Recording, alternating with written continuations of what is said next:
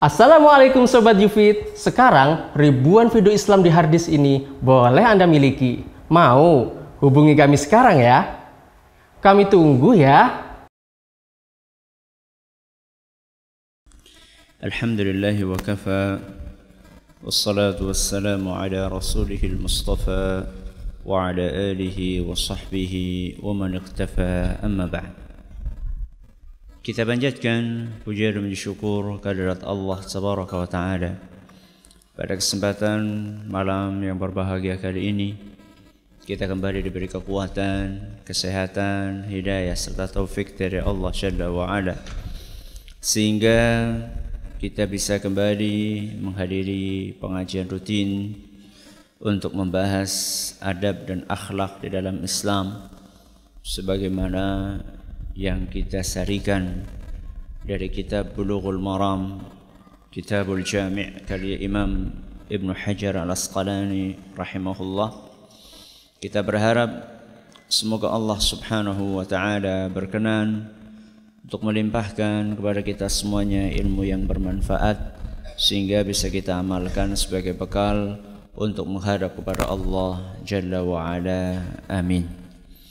Salam dan salam semoga senantiasa tercurahkan kepada junjungan kita Nabi besar Muhammad sallallahu alaihi wasallam kepada keluarganya, sahabatnya dan umatnya yang setia mengikuti tuntunannya hingga akhir nanti.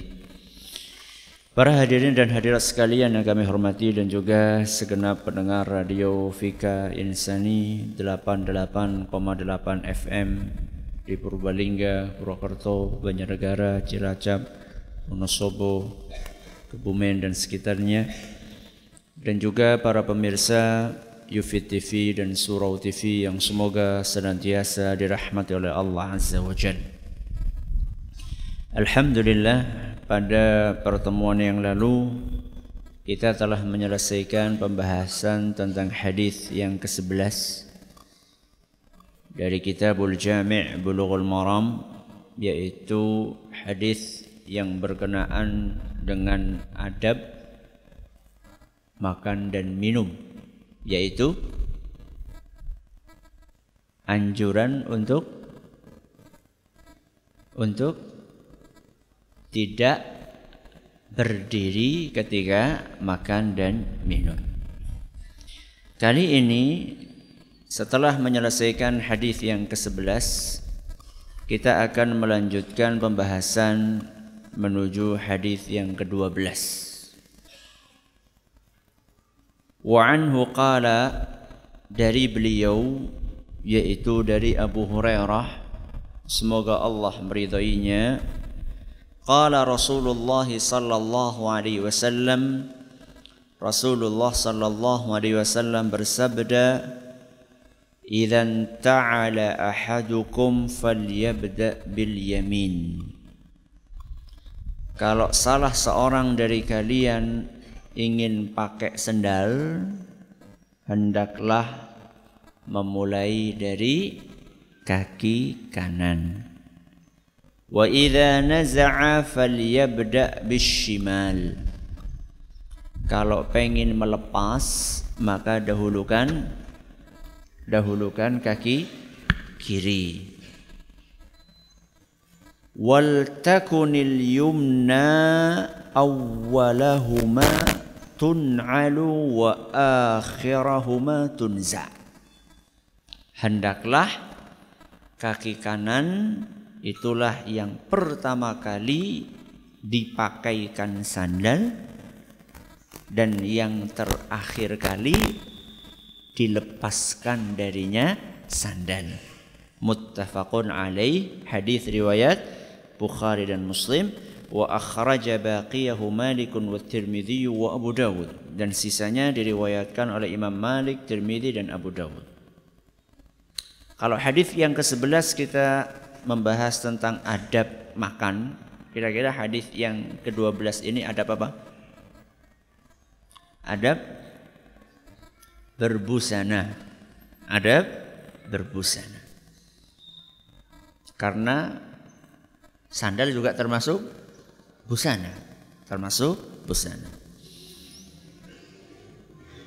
Sebagaimana biasanya sebelum kita memasuki penjabaran dari hadis yang kita pelajari, kita akan sedikit memberikan prolog ya yang ada hubungannya dengan tema yang akan kita bahas. Berarti tema kita tentang busana.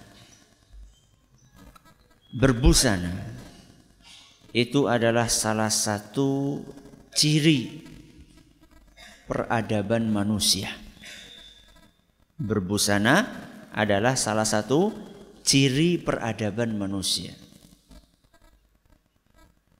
Karena itu, di antara cara untuk membedakan antara budaya satu bangsa dengan bangsa yang lain, atau satu suku dengan suku yang lain, salah satu cara untuk membedakannya adalah dengan melihat apa?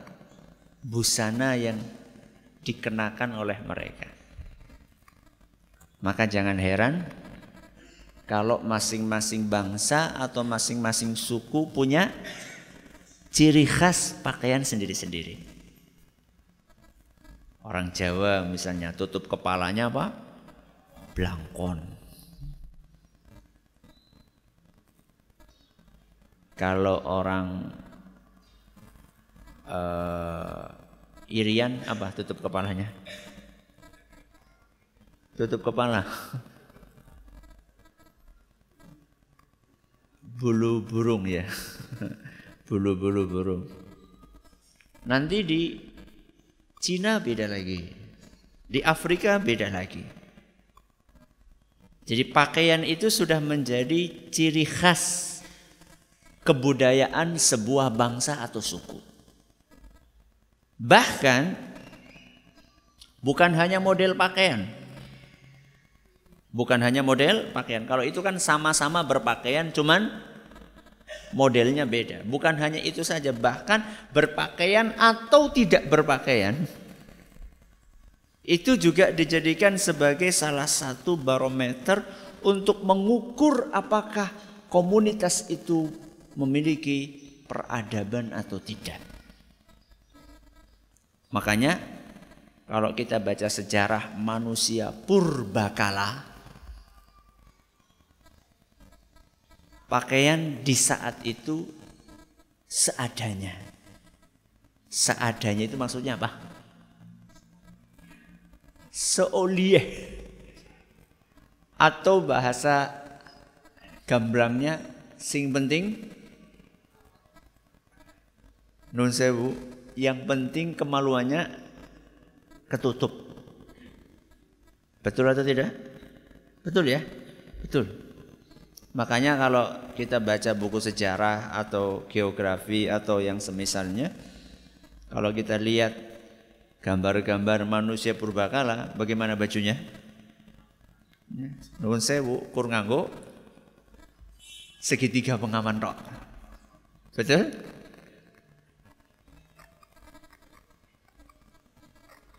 Kemudian berkembang zaman, berkembang, berkembang, berkembang, akhirnya mulai nganggo katok pendek. Terus pakai apa? Kaos, lama-lama pakai sana panjang dan seterusnya. Sehingga sebenarnya aneh kalau di zaman ini ada orang ngaku modern tapi tapi buta. Ada nggak? Ada. Mengklaim sebagai manusia modern tapi pakaiannya pakaian primitif. Zaman purba kala zaman bahula. Jadi antara klaim dengan realitanya nggak cocok. Justru manusia yang berpa, berperadaban adalah manusia yang menutup auratnya. Nah, Islam Memandang busana itu bukan hanya sekedar model. Bukan hanya sekedar tren. Akan tetapi Islam itu mengajarkan kepada kita bahwa di dalam berbusana Kita itu perlu faham apa tujuan kita berbusana.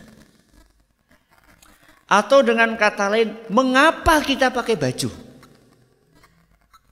Itulah hebatnya Islam. Ngapa-ngapain itu harus ada alasan. Sehingga Islam itu sangat memerangi yang namanya ikut-ikutan. Yang namanya perilaku membeo. Jadi kau ngalor kancane pada ngalor. Siki ngidul kenapa? Kancane pada ngidul itu nggak diterima dalam Islam. Bagaikan air di atas daun talas. Itu nggak diterima dalam Islam. Seorang muslim adalah seorang yang punya prinsip hidup. Melakukan A ada alasannya, melakukan B ada alasannya. Sampai dalam masalah berpakaian di dalam Islam ada tujuannya. Kenapa Anda berpakaian ini? Kenapa Anda tidak berpakaian itu? Ada alasannya. Saya pakai pakaian ini karena A, saya tidak pakai itu karena B. Sehingga seorang muslim adalah sosok yang punya prinsip yang tidak mudah digoyahkan. Lah terus tujuannya kita pakai pakaian apa Ustadz? Mari kita dengarkan firman Allah Subhanahu wa taala.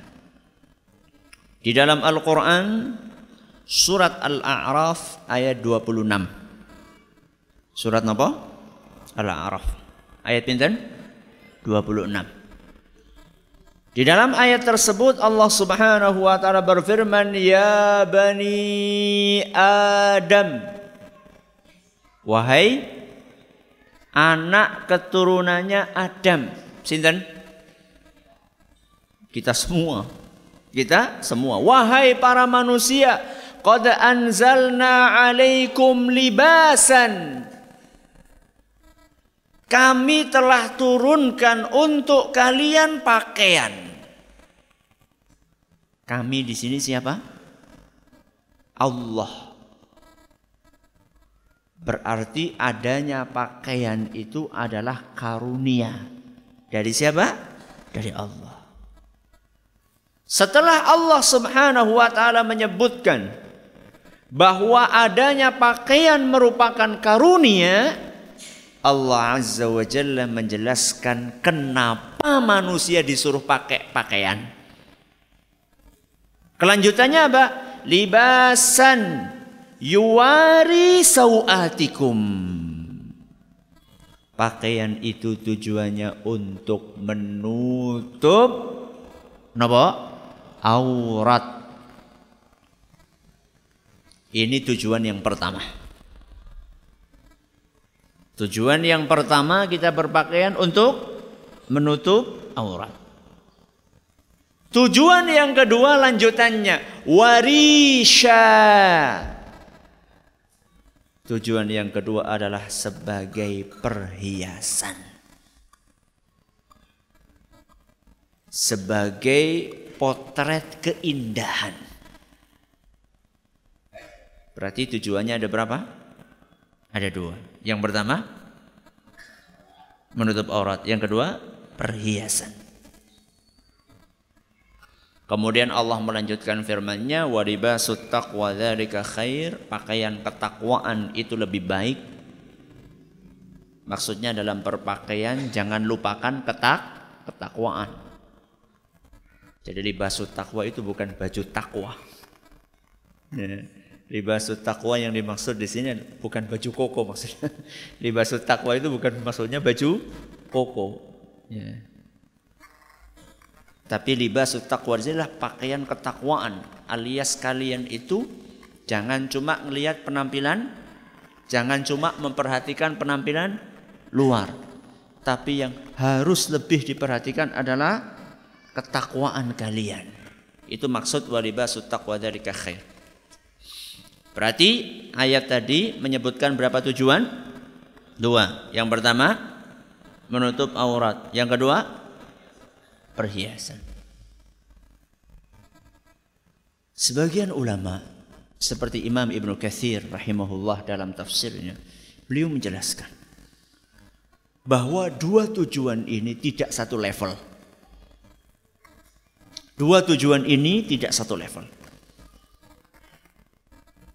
Salah satunya primer, yang lainnya sekunder. Salah satunya tujuan primer, yang lainnya tujuan apa? Sekunder. Kira-kira yang primer yang mana, yang sekunder yang mana? Bagus. Yang primer adalah tujuan yang pertama, yaitu menutup aurat. Sedangkan yang kedua, yaitu sebagai perhiasan itu sifatnya adalah tujuan sekunder. Nanti kita akan jelaskan apa gunanya kita mengetahui ini primer, ini sekunder. Sekarang kita bahas dua tujuan itu satu persatu. Tujuan yang pertama kita berpakaian untuk menutup aurat. Dan inilah tujuan primer. Jadi kalau jenengan ditanya, jadi ngau lambi ya ben aurate tutup. Loh kenapa sih datakan ditutupi? Isin. Satu. Itu kalau masih punya malu. Karena ada sebagian orang sudah tidak punya malu. Ya, ya malulah kalau aurat dibuka. Ya. Kecuali kalau orang sudah tidak punya rasa malu. Ya. Atau orang tersebut sudah uh, kurang sehat. Kurang sehat apa nih? kurang sehat akalnya. Maaf ya.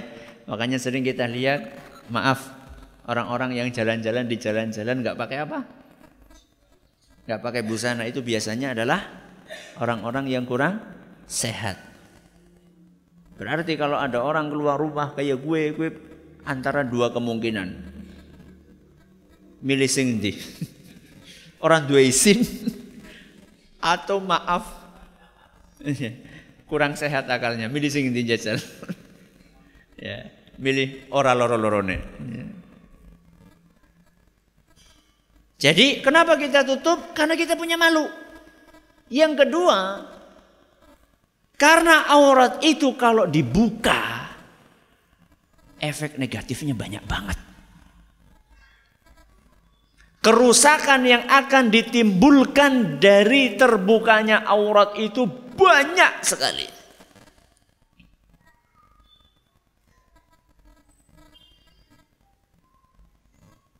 Sering sekali perselingkuhan itu diawali dari melihat aurat yang tidak halal untuk dilihat.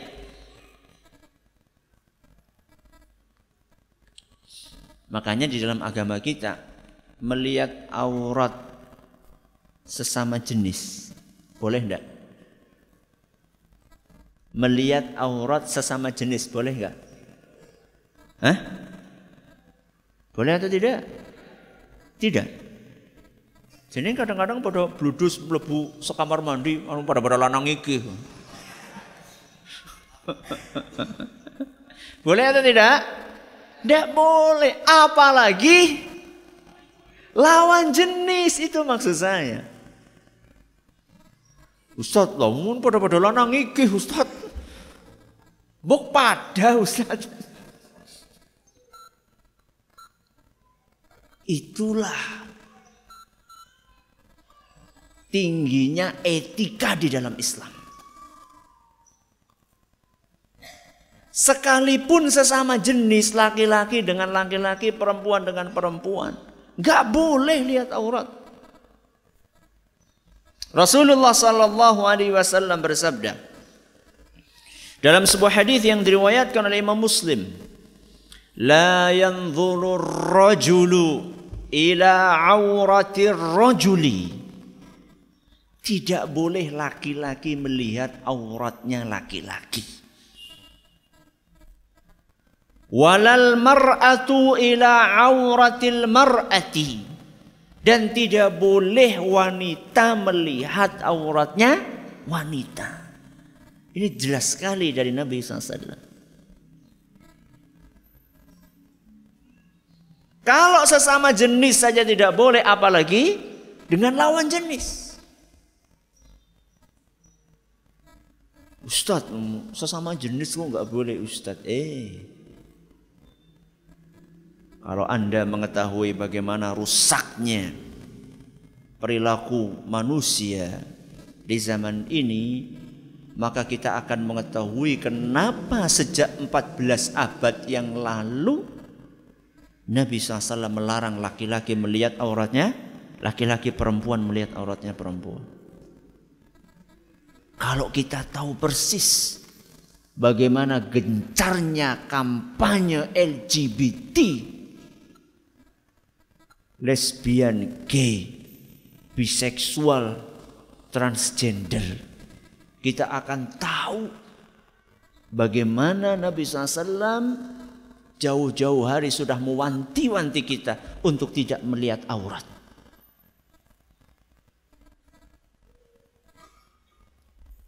Banyak orang itu berusaha untuk melegalkan pernikahan antara Joko dengan Budi. Dan Santi dengan Yuni. Maaf kalau ada yang namanya sama. Gak sengaja itu temenan. Gue sing kemutan masalah. Silakan mempelai kedua berdua datang. mempelai pertama Joko, mempelai kedua Budi. Aduh kepriwe Masya Allah.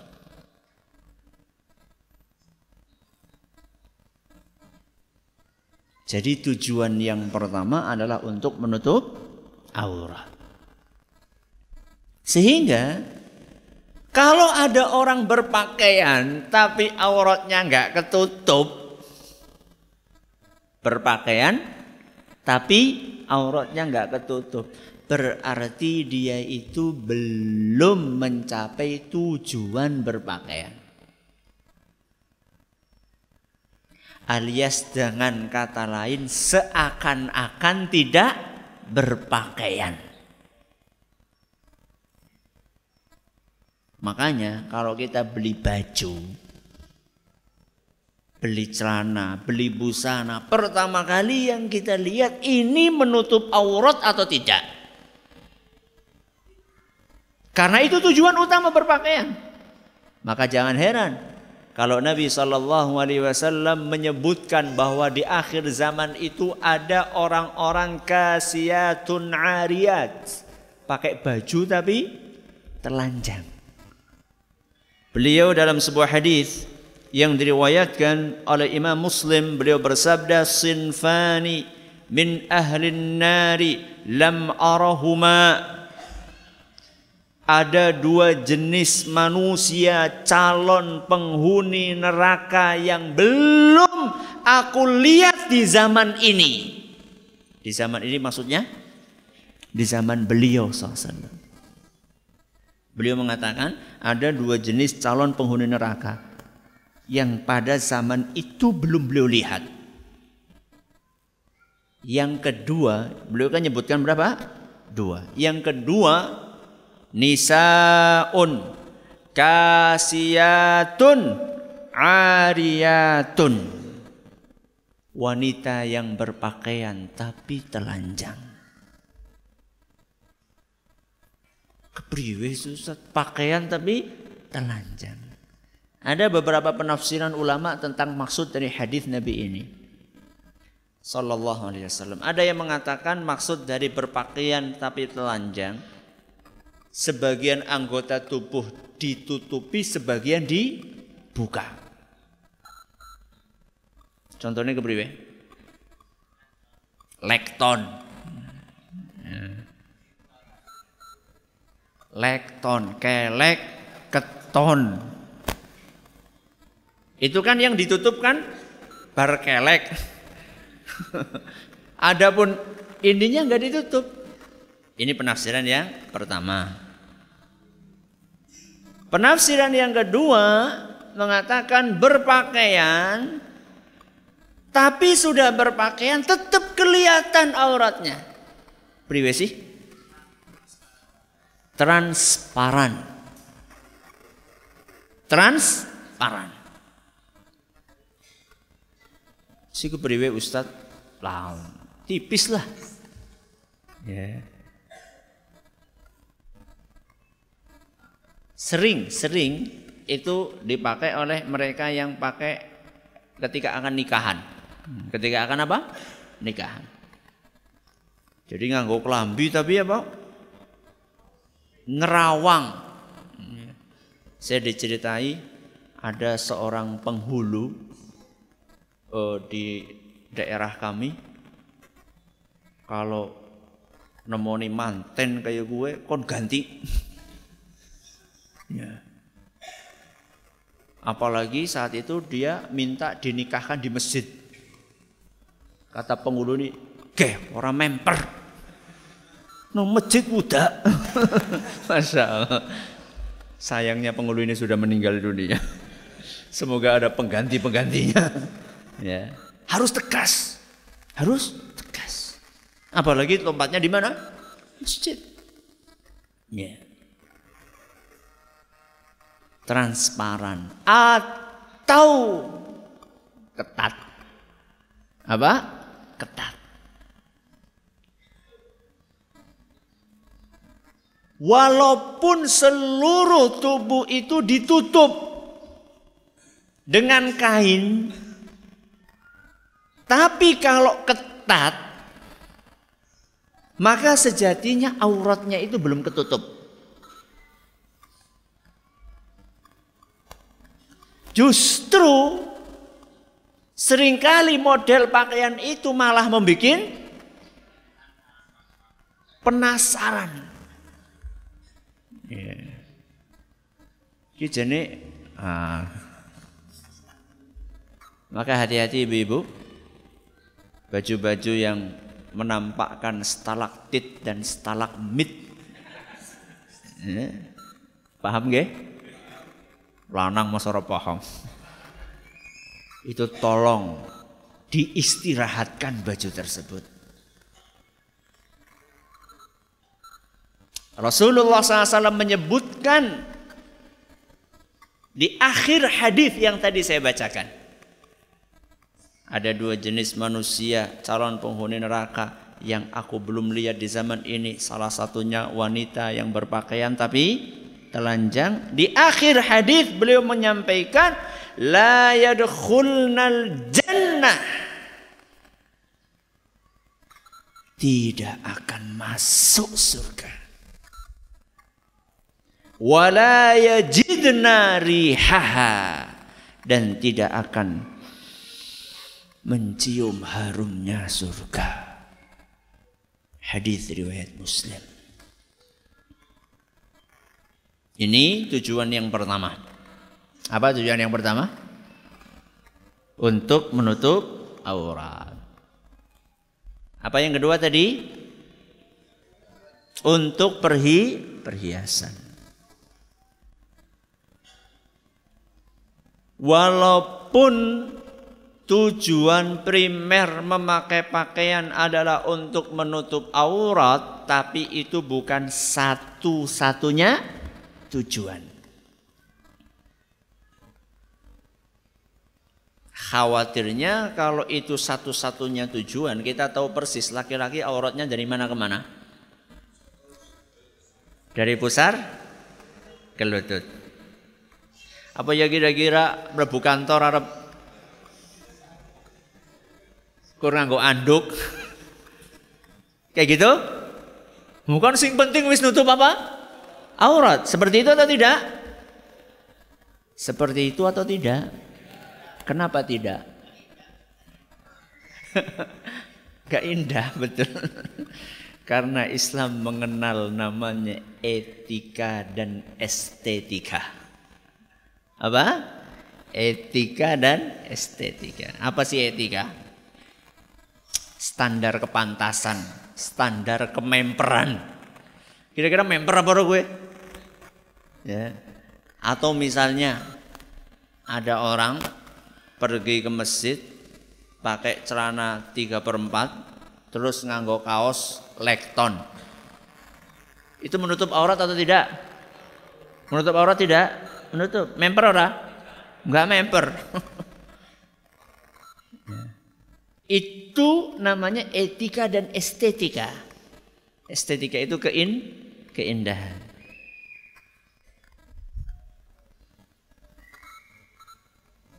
Sah nggak kalau ada khotib Jumat pakai kaos oblong, bukan lekton ya, kaos oblong. Kemudian pakai tadi saya katakan celana 3 per 4 terus pakai topi bisbol. Sah tidak? Sah tidak? Sah. Tapi orang orang memper. Anak khotib-khotib nganggo topi bisbol. Jadi Islam itu memahami adanya estetika dan etika. Makanya kalau kita perhatikan di dalam Al-Quran, tadi ayat tujuan berpakaian Al-A'raf ayat berapa tadi? 26. Ternyata beberapa ayat kemudian masih dalam surat yang sama, surat apa? Al-A'raf sekarang pindah ayatnya 31. Berarti berapa ayat kemudian? Lima ayat kemudian. Apa kata Allah? Ya Bani Adam. Wahai anak keturunan Adam. Khudhu zinatakum inda kulli masjid. Wahai anak Adam, wahai keturunan Adam, pakailah pakaian yang indah ketika kalian pergi ke mana? Ke masjid.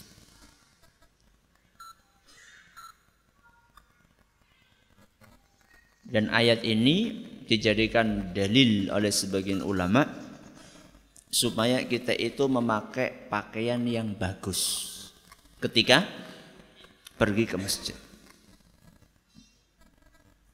Walaupun sebenarnya memakai kaos, memakai training itu boleh ya akan tetapi kurang kurang baik ya. karena itu pakaian sudah identik digunakan untuk olahraga ya. Tidak ada sebenarnya pakaian khusus yang harus dipakai harus pakaian model A. Misalnya ya, misalnya oh kalau ke masjid harus pakai baju koko tidak. Jenengan pakai kemeja boleh. Ya. Sing penting apa? Sing penting bak eh, yang pertama jelas suci ya, itu yang pertama jelas. Yang penting suci, kemudian bersih ya. Orang mampu penguk klambi go turu go kerja gue mau masjid. Akhirnya baunya kan enggak enggak karu-karuan. Ini tujuan yang keberapa? Yang kedua untuk perhiasan. Ustadz sebagaimana yang tadi kita janjikan bahwa dua tujuan tadi levelnya berbeda. Tujuan yang pertama levelnya apa? Primer. Tujuan yang kedua levelnya sekunder apa sih Ustadz fungsinya? Kita membedakan antara dua tujuan ini yang satunya levelnya primer, yang satunya sekunder. Apa Ustadz tujuannya? Apa manfaatnya kita membedakan? Manfaatnya adalah kita jadi punya skala prioritas. Punya skala apa? Prioritas. Jadi tahu mana yang seharusnya diprioritaskan ketika kita memilih pakaian. Muslim boleh nggak sih mengikuti tren? Boleh nggak mengikuti tren? Model gitu boleh nggak? Boleh. Tapi ada ada tapinya. Apa tapinya? Jangan lupa tujuan utama pakaian. Tujuan utama berpakaian itu apa? Untuk menutup aurat. Sehingga ketika Anda memilih suatu model karena mengikuti tren Akan tetapi ternyata setelah ditimbang-timbang model dan tren tadi ternyata merusak tujuan utama berpakaian. Apa itu? Menutup aurat berarti kesukaan kita terhadap model tersebut harus dikalahkan dengan tujuan primer berpakaian. Tapi ngomong-ngomong bisa nggak sih menutup aurat tapi indah? Bisa? Bisa. Itu tugasnya para desainer. Jadi para desainer busana itu jangan bangga dulu kalau pakaiannya banyak dipakai oleh orang. Oh, oh busana yang saya bikin jadi apa? Jadi tren setter ya. Jadi oh, booming. Ya, jangan senang dulu. Melanggar syariat atau tidak? Menutup aurat atau tidak dengan sempurna? Kalau jenengan sampai bikin sebuah model, sebuah desain melanggar syariat dan booming, astagfirullah. Dosa jariah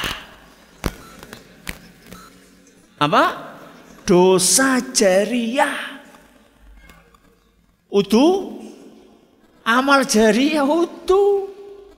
Ya. Jadi jangan bangga dulu ketika punya desain kemudian terkenal ke mana-mana. Punya model yang dia bikin terkenal ke mana-mana. Lihat dulu itu melanggar syariat atau tidak.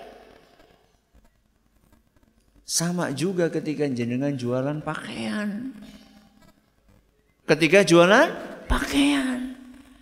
Itu juga jangan asal lah, yang penting payu. Ya. Ustaz jadi jadi mantan angel ki Ustaz. Berkah. Pengen berkah atau tidak? Ya. Sebenting laris, laris, laris, banyak yang beli. Berkah atau tidak? Yang Anda jual itu pakaian yang sesuai dengan syariat atau tidak? dan label syar'i itu jangan terlalu murah untuk di untuk di dilabelkan ya. Karena syar'i itu batasannya jelas ya. Alhamdulillah alamin wassalatu wassalamu ala nabiyina Muhammadin wa ala alihi wa ajma'in wa ba'd. Jadi kita sudah mempelajari bahwa di dalam Islam tujuan berpakaian itu ada berapa?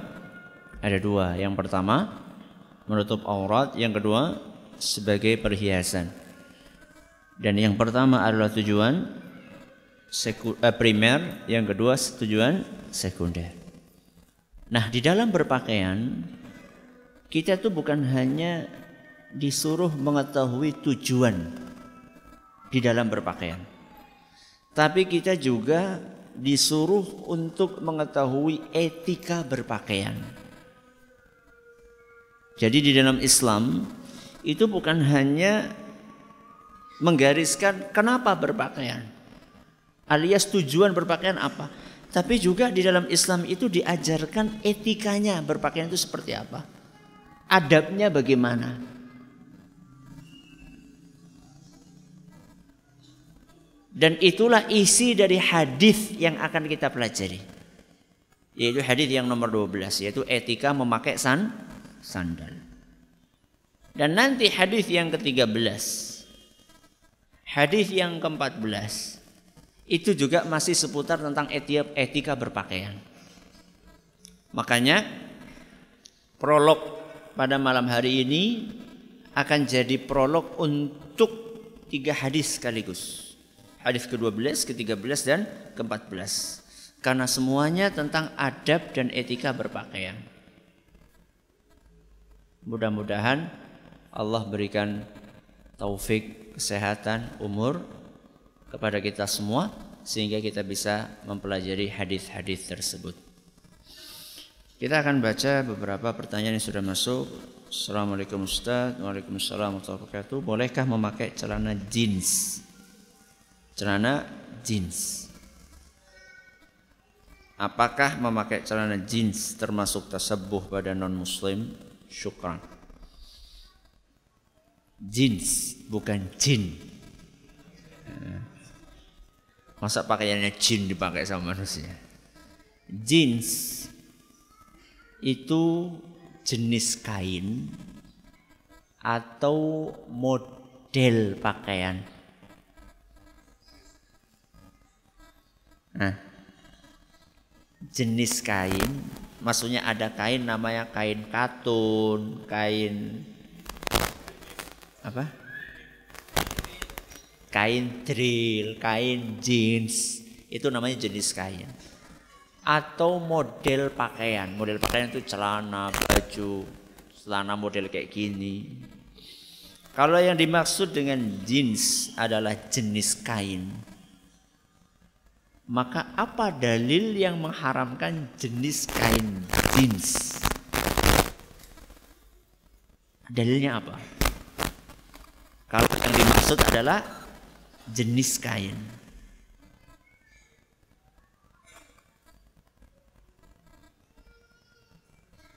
Anda pakai kain drill.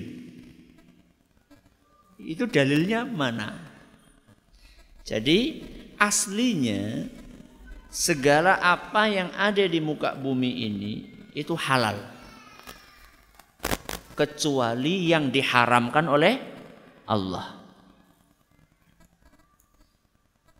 Maka kalau ada orang mengharamkan sesuatu harus mendatangkan dalil. Mengharamkan kain anu, mengharamkan pakaian anu, mengharamkan makanan anu, mengharamkan baju anu, mengharamkan minuman anu. Anda yang harus mendatangkan apa? Dalil. Karena aslinya apa yang Allah ciptakan di muka bumi ini halal kecuali yang ada dalil mengharamkannya. Nah sekarang dalil yang mengharamkan jenis kain jeans itu apa? Saya belum tahu. Saya belum tahu. Makanya Syekh Ibn Utsaimin rahimahullah beliau pernah ditanya tentang hukum memakai jeans kata beliau mana dalil yang mengharamkan? Mana dalil yang mengharamkan? Sehingga kembali kepada aslinya halal. Pakai jeans halal. Tapi ya ketika jeans itu ketat maka berarti yang bermasalah apanya? Modelnya bukan kainnya. Mungkin nggak jenengan bikin jubah pakai jeans? Mungkin enggak? Mungkin apa tidak? Mungkin masalah Anda bikin atau tidak itu lain masalah. Tapi mungkin atau tidak? Mungkin. Boleh nggak? Boleh. Silakan Anda yang desainer bikin. atau jaket lah jaket. Kalau jaket umum, ya jaket umum. Kemudian rompi umum. Bikin celana yang gombrang, tapi celana apa? Jeans mungkin? Mungkin. Ya. Sehingga kainnya boleh. Modelnya lihat-lihat. Ya, kalau melanggar maka berarti yang bermasalah adalah modelnya. Ustadz di tempat saya bekerja gajiannya kadang-kadang tidak tepat waktu. Padahal saya sedang membutuhkan bagaimana dalam Islam hal ini. Ki bosan anak ini orang Ki kayaknya anak bosan kayak gini. Tidak tepat waktunya karena apa? Ya. Tidak tepat waktunya karena nggak ada duit yang buat gaji. Atau karena ada duit tapi diundur-undur tanpa ada alasan. Kalau yang kasusnya adalah yang kedua, sudah ada duit tapi diundur-undur maka ini melanggar aturan Nabi kita Muhammad sallallahu alaihi wasallam.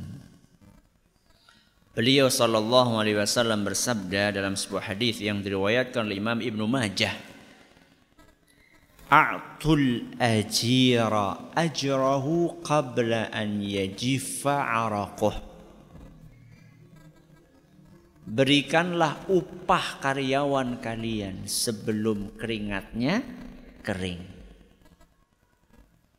Berikanlah upah untuk karyawan kalian sebelum keringatnya kering.